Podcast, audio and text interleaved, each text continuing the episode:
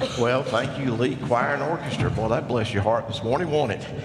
Hope you'll be back this afternoon uh, at 3 and 5.30. Is that correct, I believe? I know you will be blessed by uh, coming and hearing all that they're going to share with us. Certainly will help to get us in the Christmas season. Take your Bibles and open them with me to the book of First Corinthians. Uh, if you'll find your way to the 10th chapter and then just hold your place, there is no primary text. As you see in your bulletin this morning, there'll be multiple verses that I'm going to refer to today. And uh, so I'm not going to have you stand in a moment uh, just because you'd be standing the whole service just about it if I did. So I won't do that to you this morning. But I think you'll see where we're going with this, the message in just a second. Couple things, real quick, while you're turning. Number one, I want to say a word of thanks to Chris Reynolds for preaching for me last week while Rob and I were away. Uh, I listened to this service that he preached. I know he did a great job. Chris is a dear friend of mine. I had the privilege of leading Chris to the Lord many years ago when I served as minister of youth at First Baptist in Dawson. I understand that sorry thing told stories about me last week. Don't believe one of them that he said. Um, I've got some I can tell on him also. I promise you, um, I won't. I won't do that. But I appreciate Chris. I'm very proud of him. I'm very excited about how God has used him and how God continues to use him. Um, in the days to come. Second thing, some of you have asked, and uh, I'll, I'll, go ahead and just quickly announce it this morning. We'll have uh, more information for you in the days to come. But uh, there are two trips planned next year out of the Holy Land. I had many of you that did not, were not able to go with us last year. They, you asked, are we doing another trip? And since it looks like I'm going to be here for a while, um, I don't know if that's a good thing or bad thing, but anyway.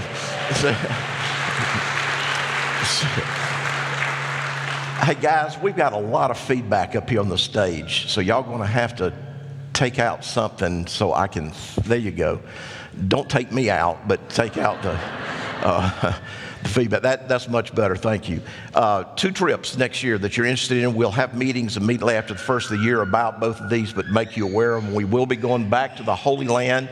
Uh, we'll be leaving the last part of October and the first week of November. So if you're interested in that, uh, there will be another opportunity. And then the last week of August, we'll be doing something that I've wanted to do for years and years and years and never had the privilege, but uh, because of the group that we're working with, Signature Tours, we're going to do the Travels of Paul.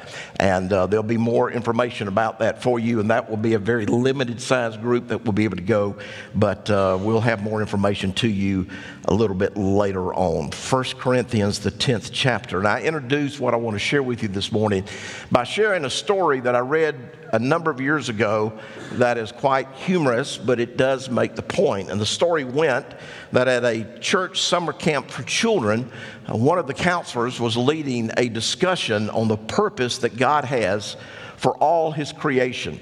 And as the counselor was teaching these children, uh, they began to talk about the good reasons that God had created for clouds, for trees, for the rocks, for the rivers, for the animals, just about everything in the world, and talked about the purpose of God in His creation. Well, one of the young boys in the back of the room, after the counselor got through, raised his hand, and after the counselor recognized him, uh, he said to the counselor, Hey, if God has a good purpose for everything, then why did he create poison ivy? Well, that kind of stunned the counselor for a few moments. He didn't know exactly what to say to the young boy, and as he was thinking about a response, another one of the children raised his hand and he said, I know the answer to that question. I know the answer. He went on to say the following The reason God made poison ivy is that he wanted us to know that there are certain things that we should just keep our cotton picking hands off of. There's a purpose for everything that God has created.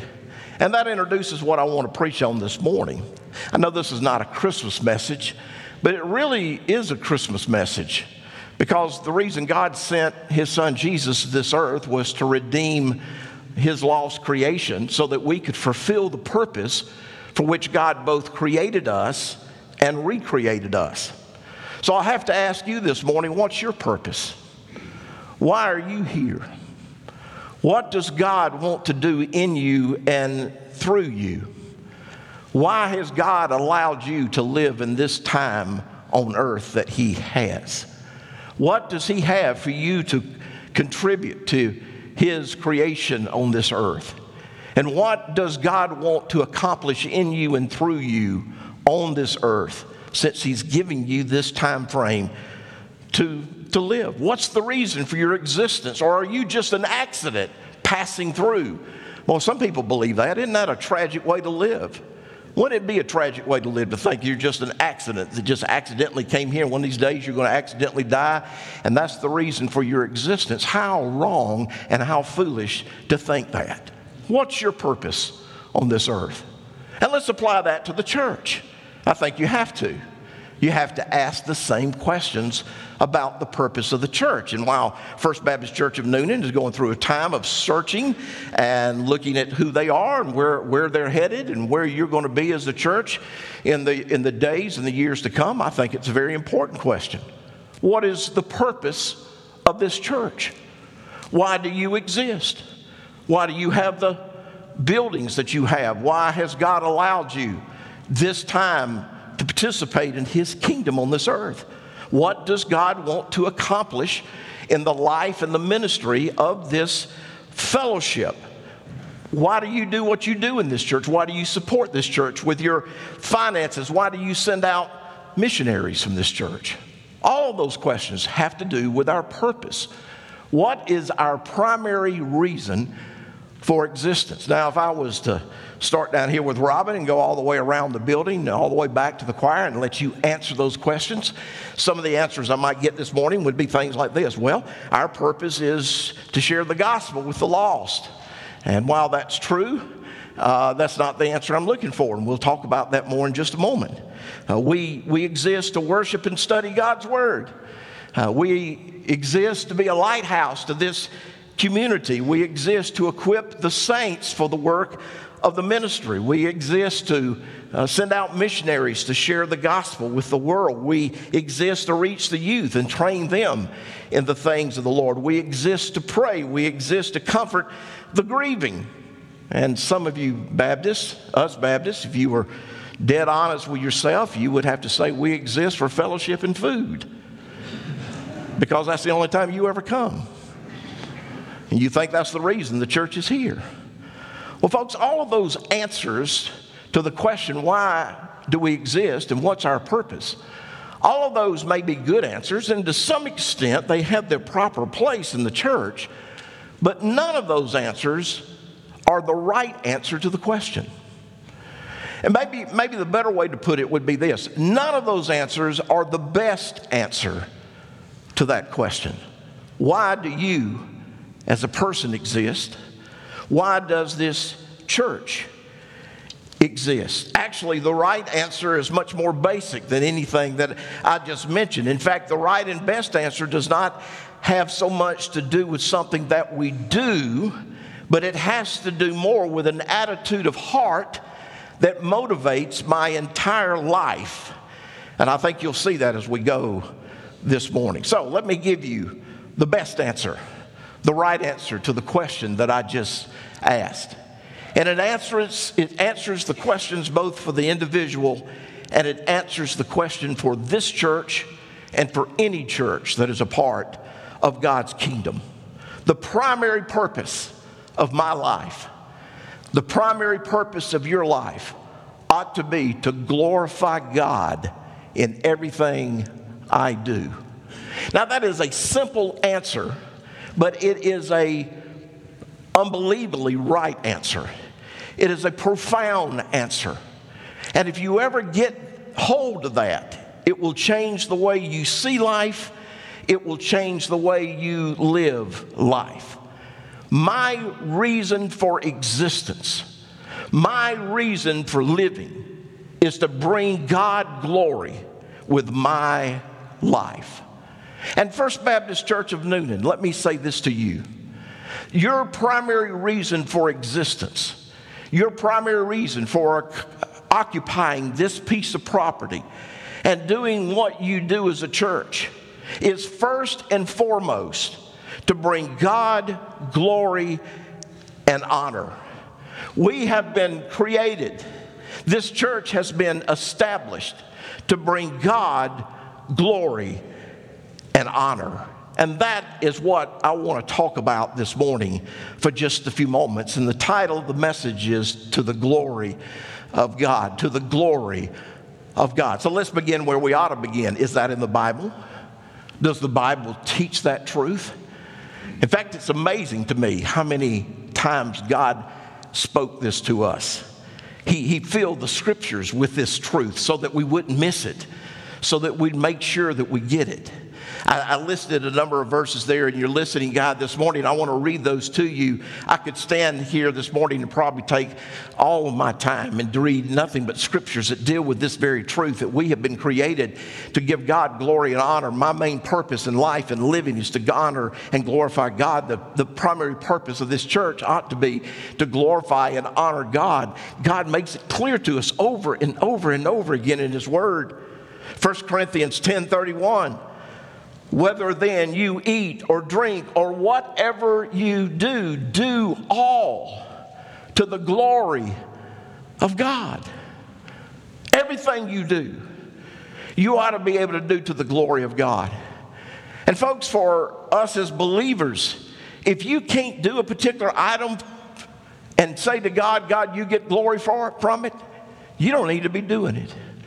Oftentimes, and I've had people ask, well, what's wrong with this? Or what's right about this? Is it okay for a Christian to do this? Is it okay for a Christian to do that? Here, here's the basic answer to that question Can you do it to the glory of God? Can you do that activity and in doing it bring God glory and honor? If you can't, the answer is don't do it. Everything you do, Paul tells us here, whether you drink or eat, whatever you do, you do it to the glory of God. That's what life ought to be about. That's your purpose. That's my purpose. 1 Corinthians 6, verses 19 and 20.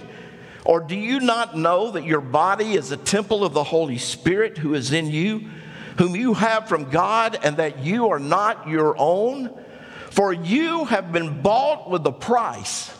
Therefore, listen, glorify God in your body and really, the, the, more exact way to put that verse would be this Therefore, glorify God in your life and in your living. Everything you do ought to be to the glory of God. Romans 15, verses 5 and 6. Now may the God who gives perseverance and encouragement grant you to be the same mind with one another according to Christ Jesus, so that with one accord you may with one voice glorify the God and Father of our Lord Jesus Christ. Second Thessalonians 1, verses 11 and 12. To this end also we pray for you always that our God will count you worthy of your calling and fulfill every desire for goodness and the work of faith with power, so that the name of our Lord Jesus Christ will be glorified in you and you in him, according to the grace of our God and the Lord Jesus Christ. The Lord Jesus preaching the greatest sermon that's ever been preached. We know it is the Sermon on the Mount. He said in verse 16 of the fifth chapter of Matthew, Let your light shine before men in such a way that they may see your good works and glorify your Father who is in heaven. And then I'll go to one verse in the Old Testament, Psalm 86, verses 9 and 10. When we were involved in the work that we were in in, in First Baptist Church of Lilburn, uh, we had reached so many language groups around us. God had opened the door for us as a church to get involved in ministry in the Middle East. We had done, uh, we, were, we were just, it was amazing some of the places God opened for us to minister. And as we were praying about this, and as we were seeking the mind and the heart of God about where to go and how to minister in some very difficult parts of the world, God gave us this verse. This was really the verse that we stood on, we believed God for. And uh, it speaks of this whole matter of glorifying God. Listen, Psalm 86, verses 9 and 10. All nations whom you have made shall come and worship before you, O Lord, and they shall glorify your name. For you are great, you do wondrous deeds. You alone are God. They shall glorify your name. And, ladies and gentlemen, that's our purpose. That's why God has created you. That's why God has recreated you and redeemed you by His blood. That's the purpose of His church. Our main reason for existence is not for ourselves, it's for Him. This is His church, it's not our church. Our purpose is to bring Him glory, to bring Him honor. And if we fail to do that, then we have failed in our mission. And if I fail to do that as an individual follower of Christ, I have failed to be and do what God has saved me to do, redeemed me to do, and called me to do. The scriptures pulsate with this mandate to us and for us. Glorify God with your life. So I have to ask you this morning are you doing that? Are you living your life to God's glory? Are you seeking to honor Him in everything you do? Do you see that as your reason for existence? And do you pursue that with all your heart and with all your life? Well, if you want to fulfill God's good purpose for your life, that will be the attitude of your heart. Some of you probably have heard of the old Westminster Shorter Catechism. Now, I realize for most of us who were raised in Baptist churches, uh, catechisms are not something we're all that familiar with. In fact, it may, you may be totally unfamiliar with it. But a catechism is a teaching tool that was used and has been used for many centuries by churches to teach basic doctrinal truth to its fellowship. And by the way, just for what it's worth, I really believe one of the reasons the church in America is in the mess it's in today is because over the last 25, 30, 40 years, we have failed to teach proper doctrine to our church. We have failed to stand on doctrinal truth. And some people say, well, that's so boring. It's not boring. You don't have to be boring.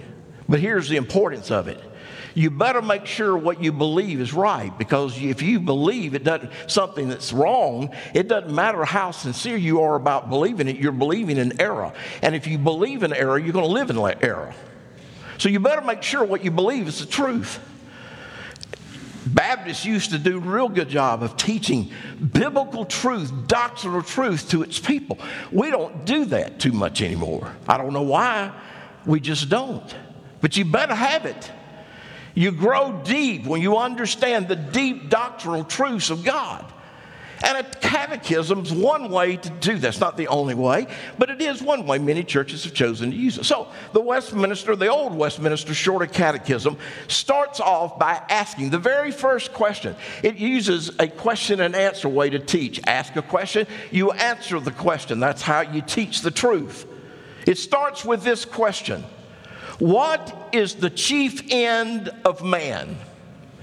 In other words, what is our primary purpose for life and living? Why are you here? What does God have for you? What is the chief end of man? Here is their simple but correct answer to that question.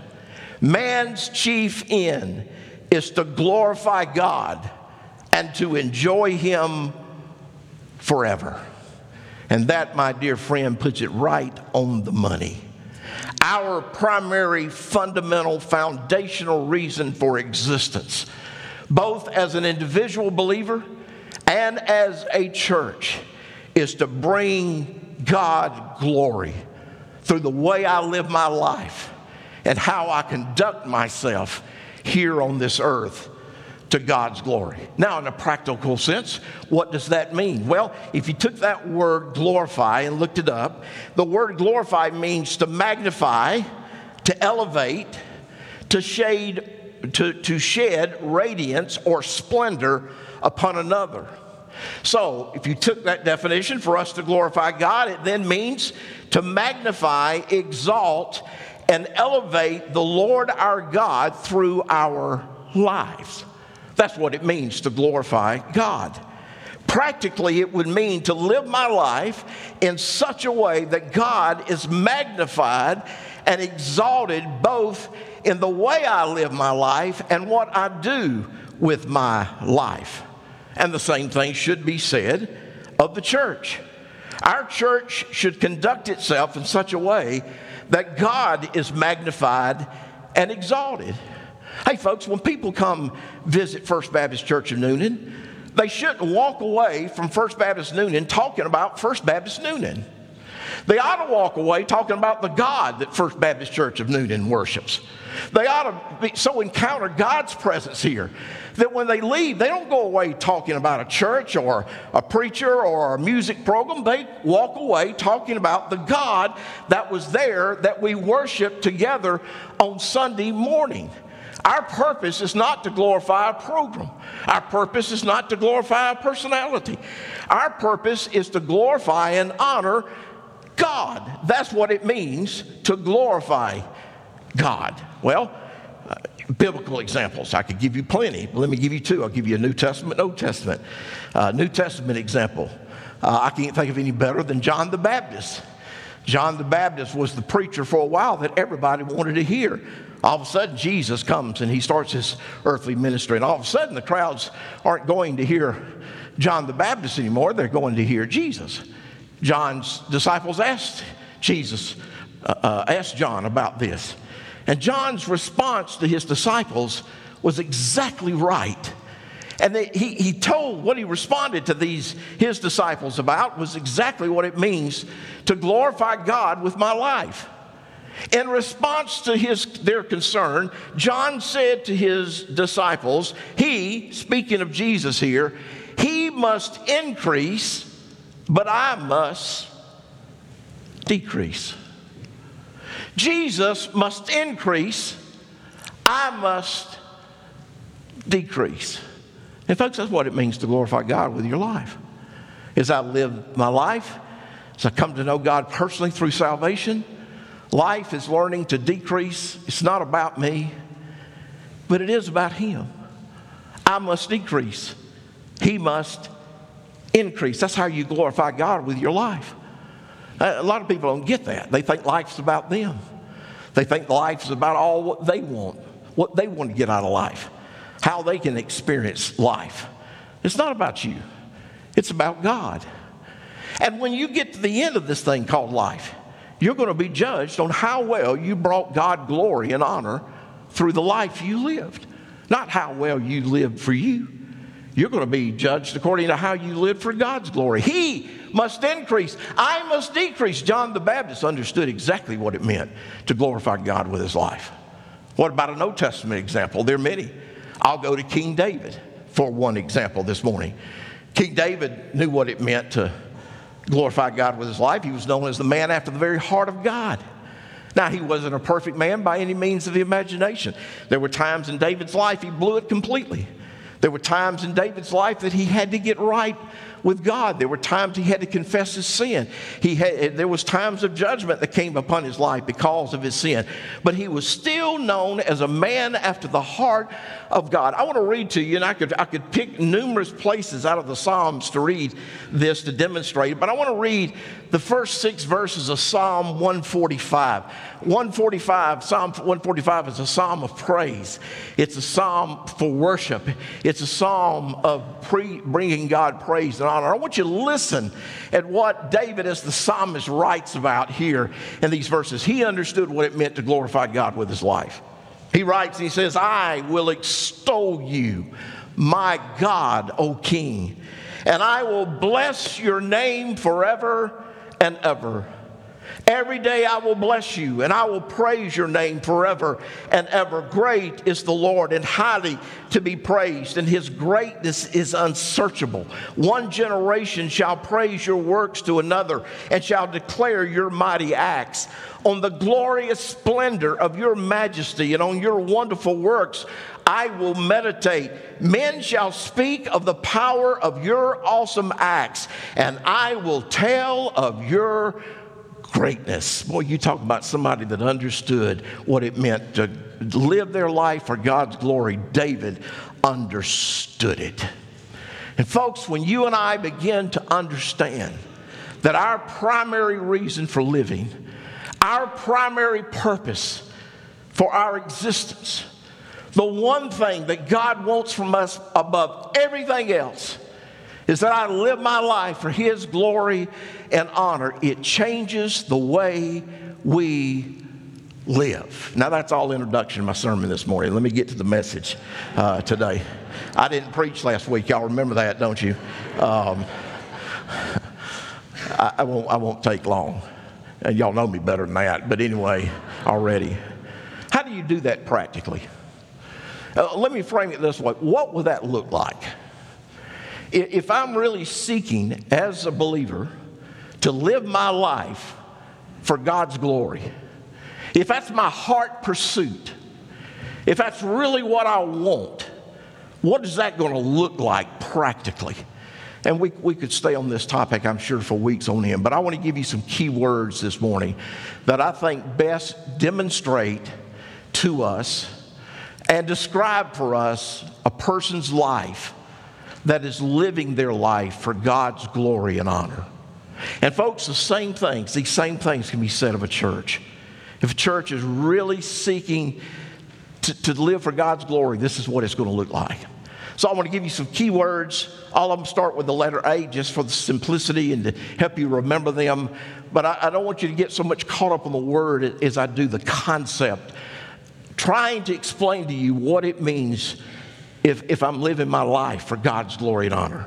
Here we go. Word number one would be the word adoration. The word adoration. We live for God's glory by adoration.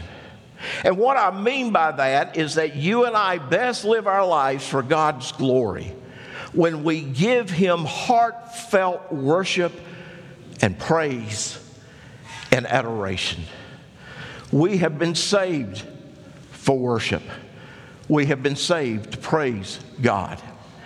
God is a great God, and He inhabits the praises of His people. God has redeemed us from our sin so that we can bring him praise and glory. We're to be a people of worship. And if I'm living my life for, for God's glory, I'm going to be giving God the worship that He, as God alone, is worthy of. Now, our problem with that is that we think many times worship is confined to a one hour time period on Sunday morning where we take an order of service that looks something like this one and we follow it. And if I go to church at, in this case, 10:50 in the morning, and we get out whenever Ken lets us out, uh, and we do all these things in this order of service, this worship service, then I have worshiped God. Now, folks, let me explain something to you. These things are intended to help you worship God.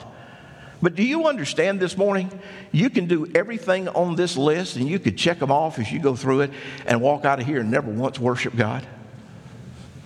Just because you attended this morning does not mean you're worshiped. Just because you've been here does not mean you've been to you've worshiped God. Just because you went to a quote unquote worship service does not mean you worship God. What is worship?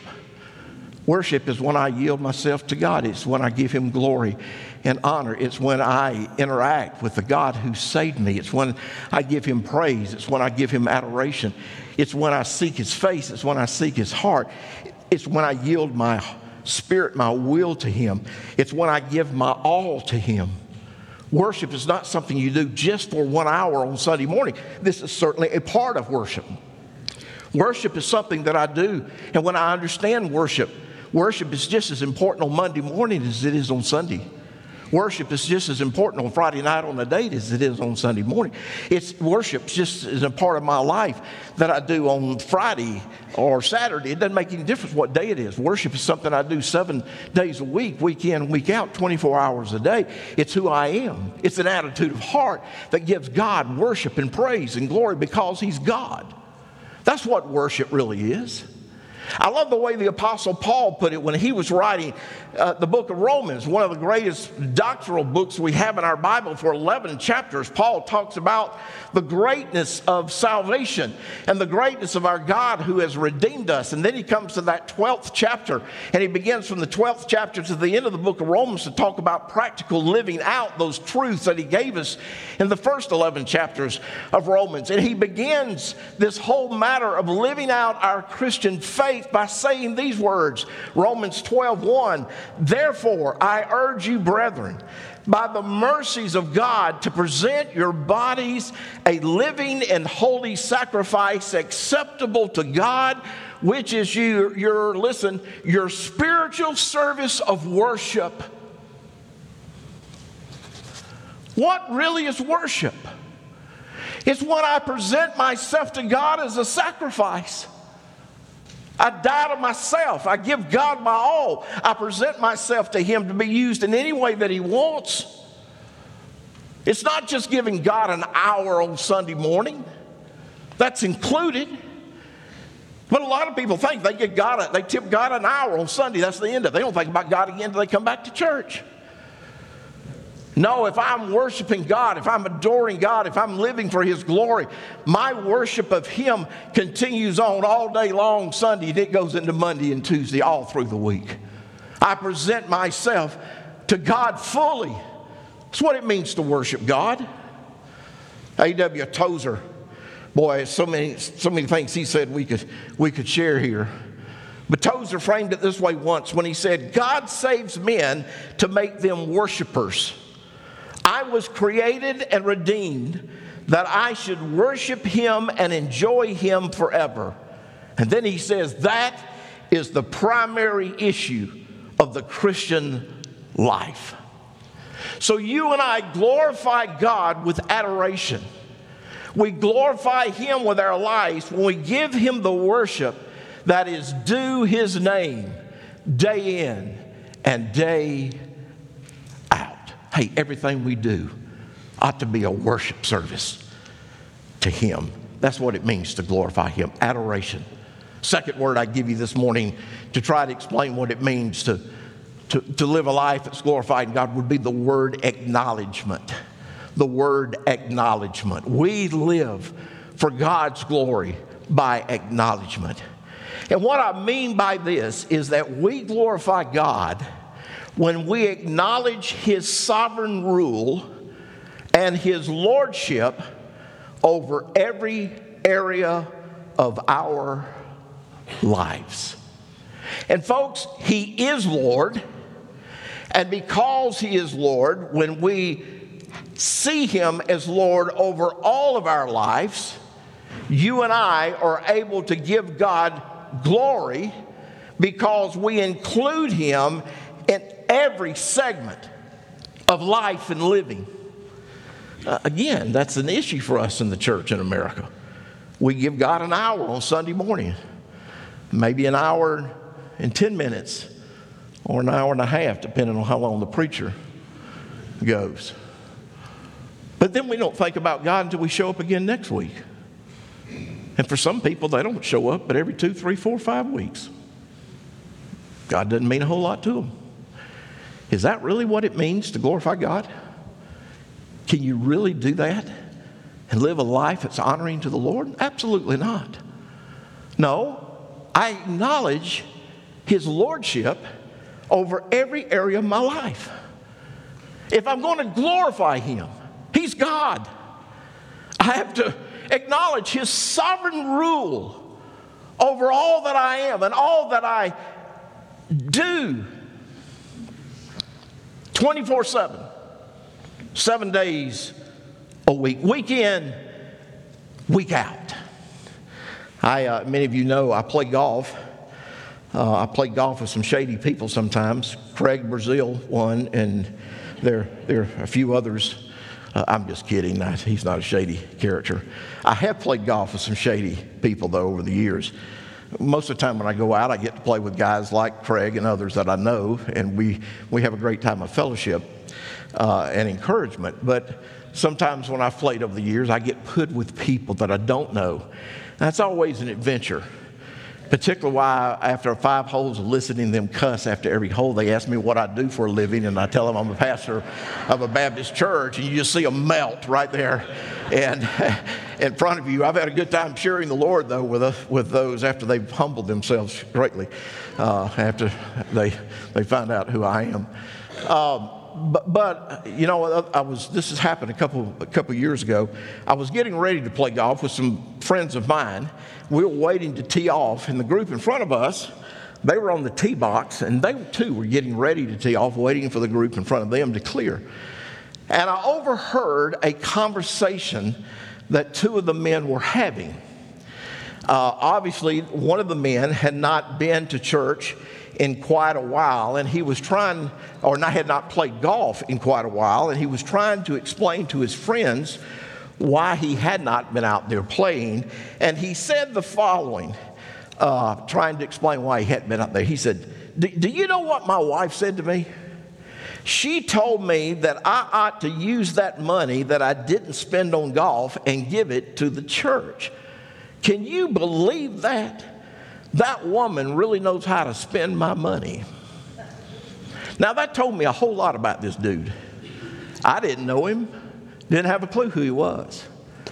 But let me tell you what it told me about him.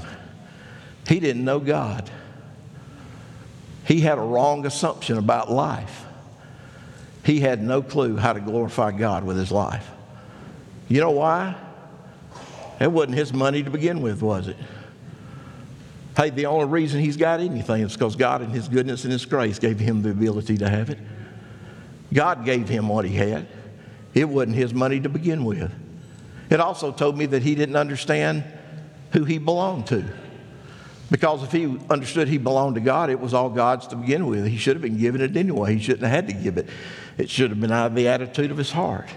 It let me know real quickly this man had no clue what it really meant to be living a life where he brought God glory and honor from it.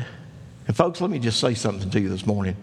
If I'm living my life for God's glory, every segment of my life is His, including my money and how I spend it, what I do with it. He's Lord of it all. And I will acknowledge His Lordship over me. I want to read real quickly and then I'll close this up quick this morning. Acts, the second chapter, verses 42 to 47, gives us a little glimpse, just a short glimpse of what life was like in the early church by those early believers. And I got news for you it doesn't look a whole lot like today.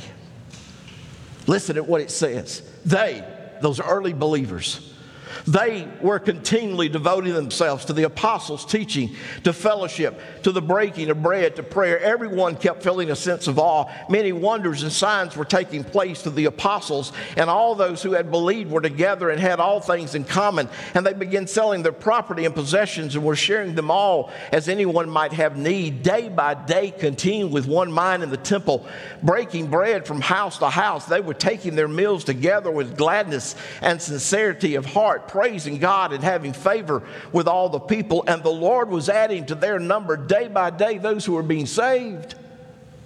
Did you hear it twice? Day by day, moment by moment. Christianity, their walk with Christ, was not something they did once a week, it permeated everything they did. That's how you live your life for God's glory. He is Lord. And I have to acknowledge his lordship and his sovereignty over my life. This life is not about you and it's not about me. It's about me bringing him glory and honor, and that's where it must start. Adoration, acknowledgement. Third word this morning. How do we live our life for God's glory? I would give you the word allegiance. Allegiance. We live for God's glory by allegiance. And what I mean here is allegiance in the sense that I maintain such a relationship with God that it is more important than any other relationship that I have on earth.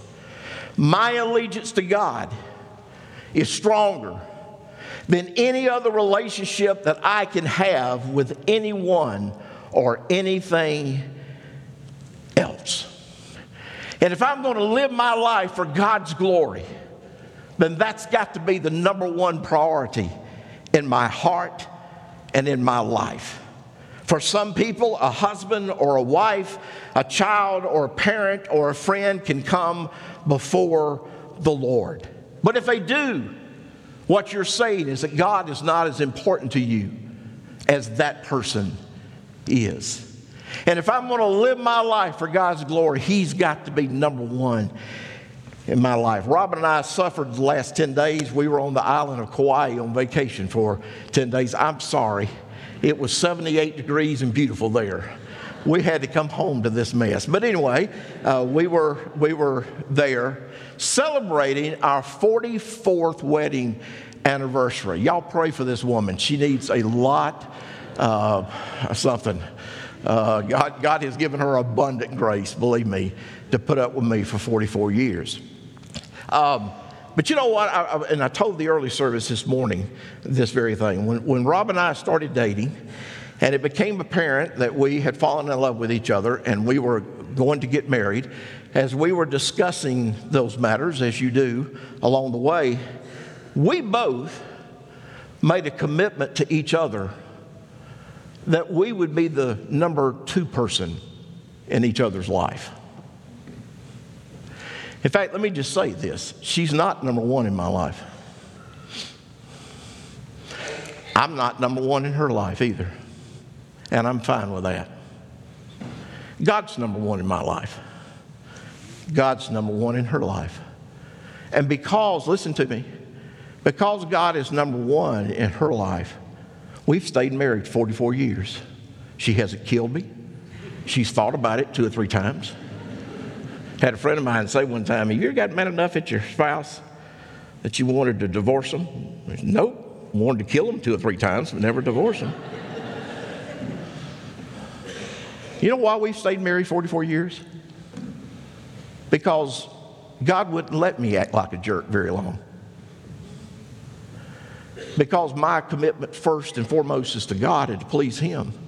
When I act like a jerk sometimes, and I do, don't ask her, but I do, I'll tell you I do. I, can't, I, can, I can act like a jerk, but I can't stay a jerk very long, not be right with God. I have to get right with God first. And then when I get right with God, you know what He's going to tell me? You go get right with her.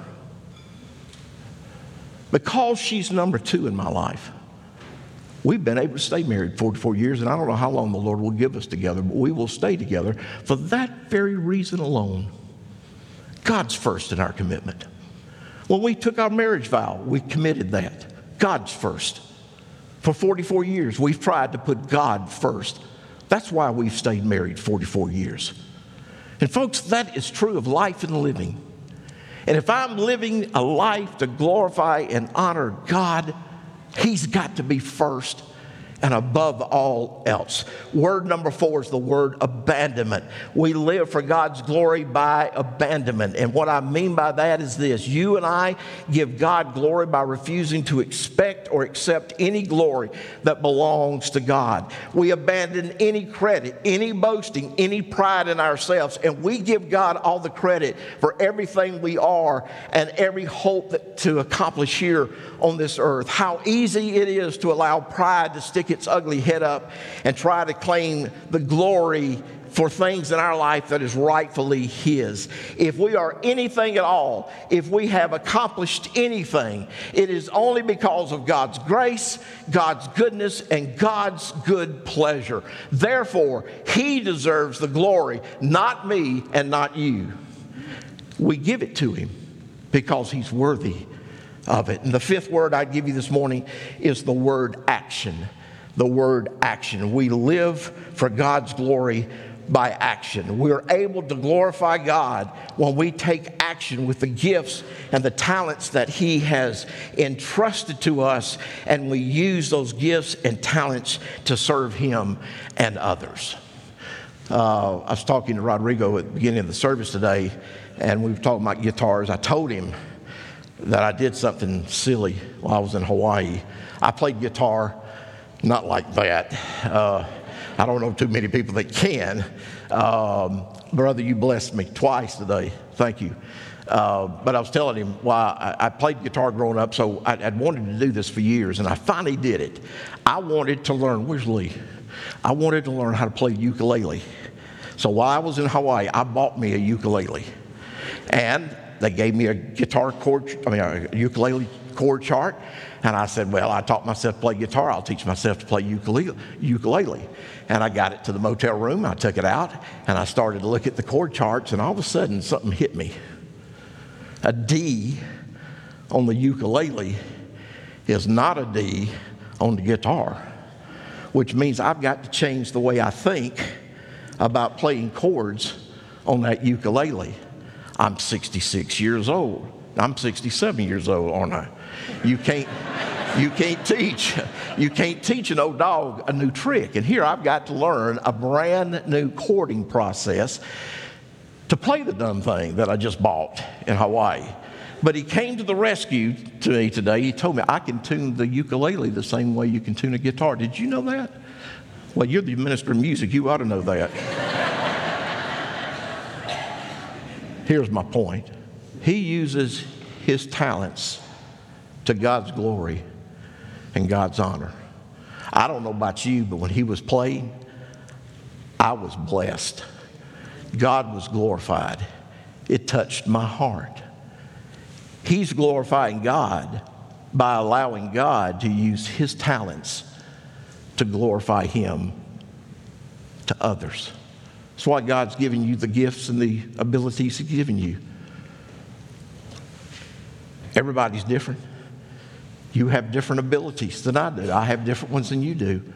But when you use what God's given you, you use it for God's glory, He gets glory.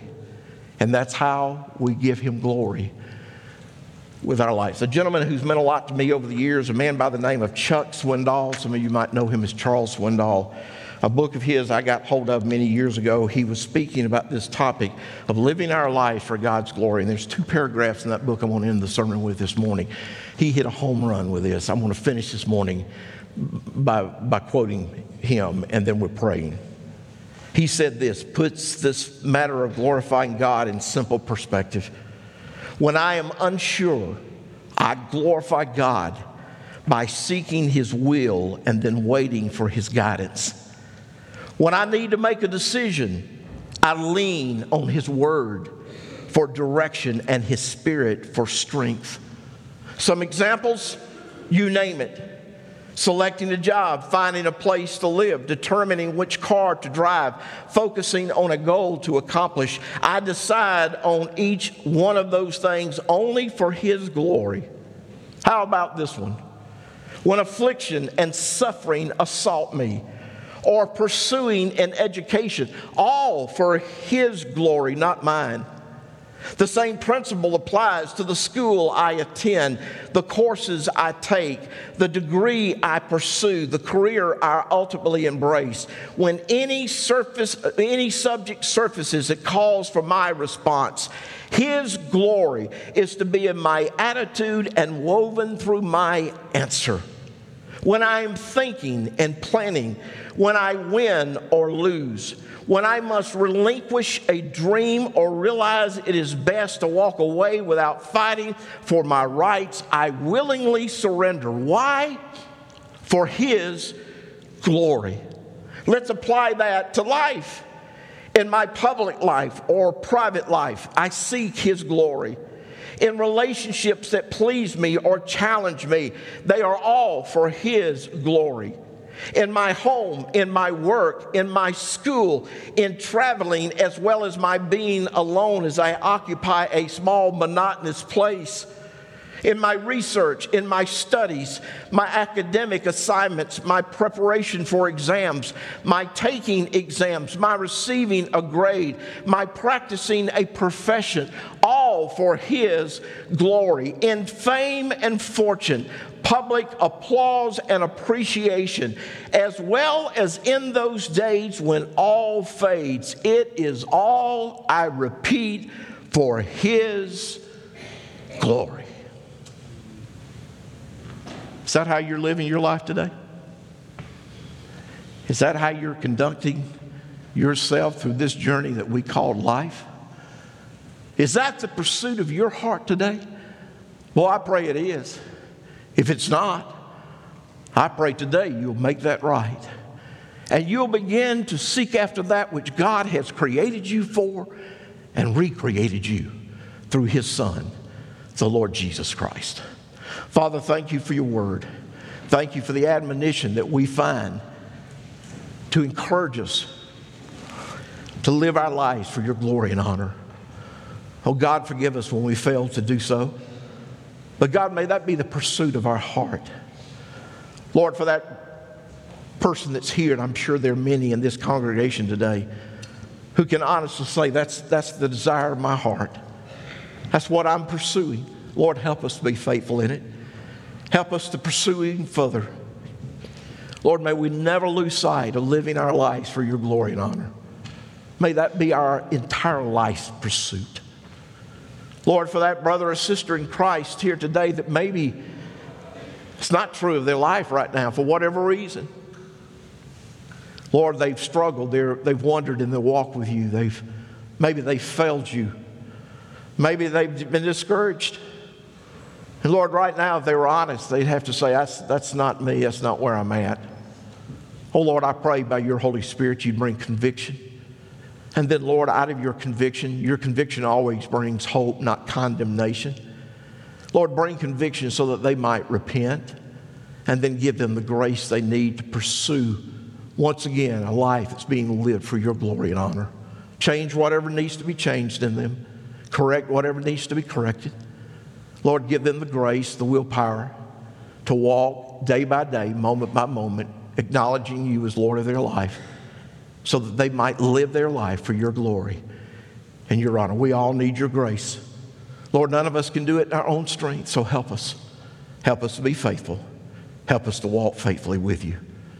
And then, Lord, for that person that's here today who's never begun that walk with you, Lord, help them to understand today that the only way they'll ever be able to live a life pleasing to you is by starting their walk with you through personal faith in your Son, the Lord Jesus Christ. if you're here today and there's never been a time in your life that you've come to Christ, that you've put personal faith in Jesus, well, God sent His Son Jesus to redeem us, to restore us, to bring us back to the place that He created us for, to do a work in us so that we could walk in fellowship with Him to bring Him glory and honor. Your sin has separated you from a holy God. But when we come to Christ, we find forgiveness, we find reconciliation. God adopts us into his family. He forgives us of our sin. He restores to us what was lost in our sin. And he helps us by his grace and his spirit to walk with him faithfully. So if you're here today and you've never trusted in Jesus, I can't think of a better time, better place than right here, right now. In just a second, Lee's going to come and lead us in a a song of commitment. If you're here today and you've never given your heart and your life to Jesus, would you do that this morning? I'm going to be standing down front as we sing. If you need Christ today, would you simply step out from where you'll be standing and make your way down front? All you need to say to me is, Pastor Ken, I need to give my heart, my life to Jesus today. And we'll have one of our staff members take you back to the back for just a moment. And in the quietness and the privacy of a few moments with you, they'll share with you from God's Word how you can come to find a relationship with God so that you can live your life pleasing to Him.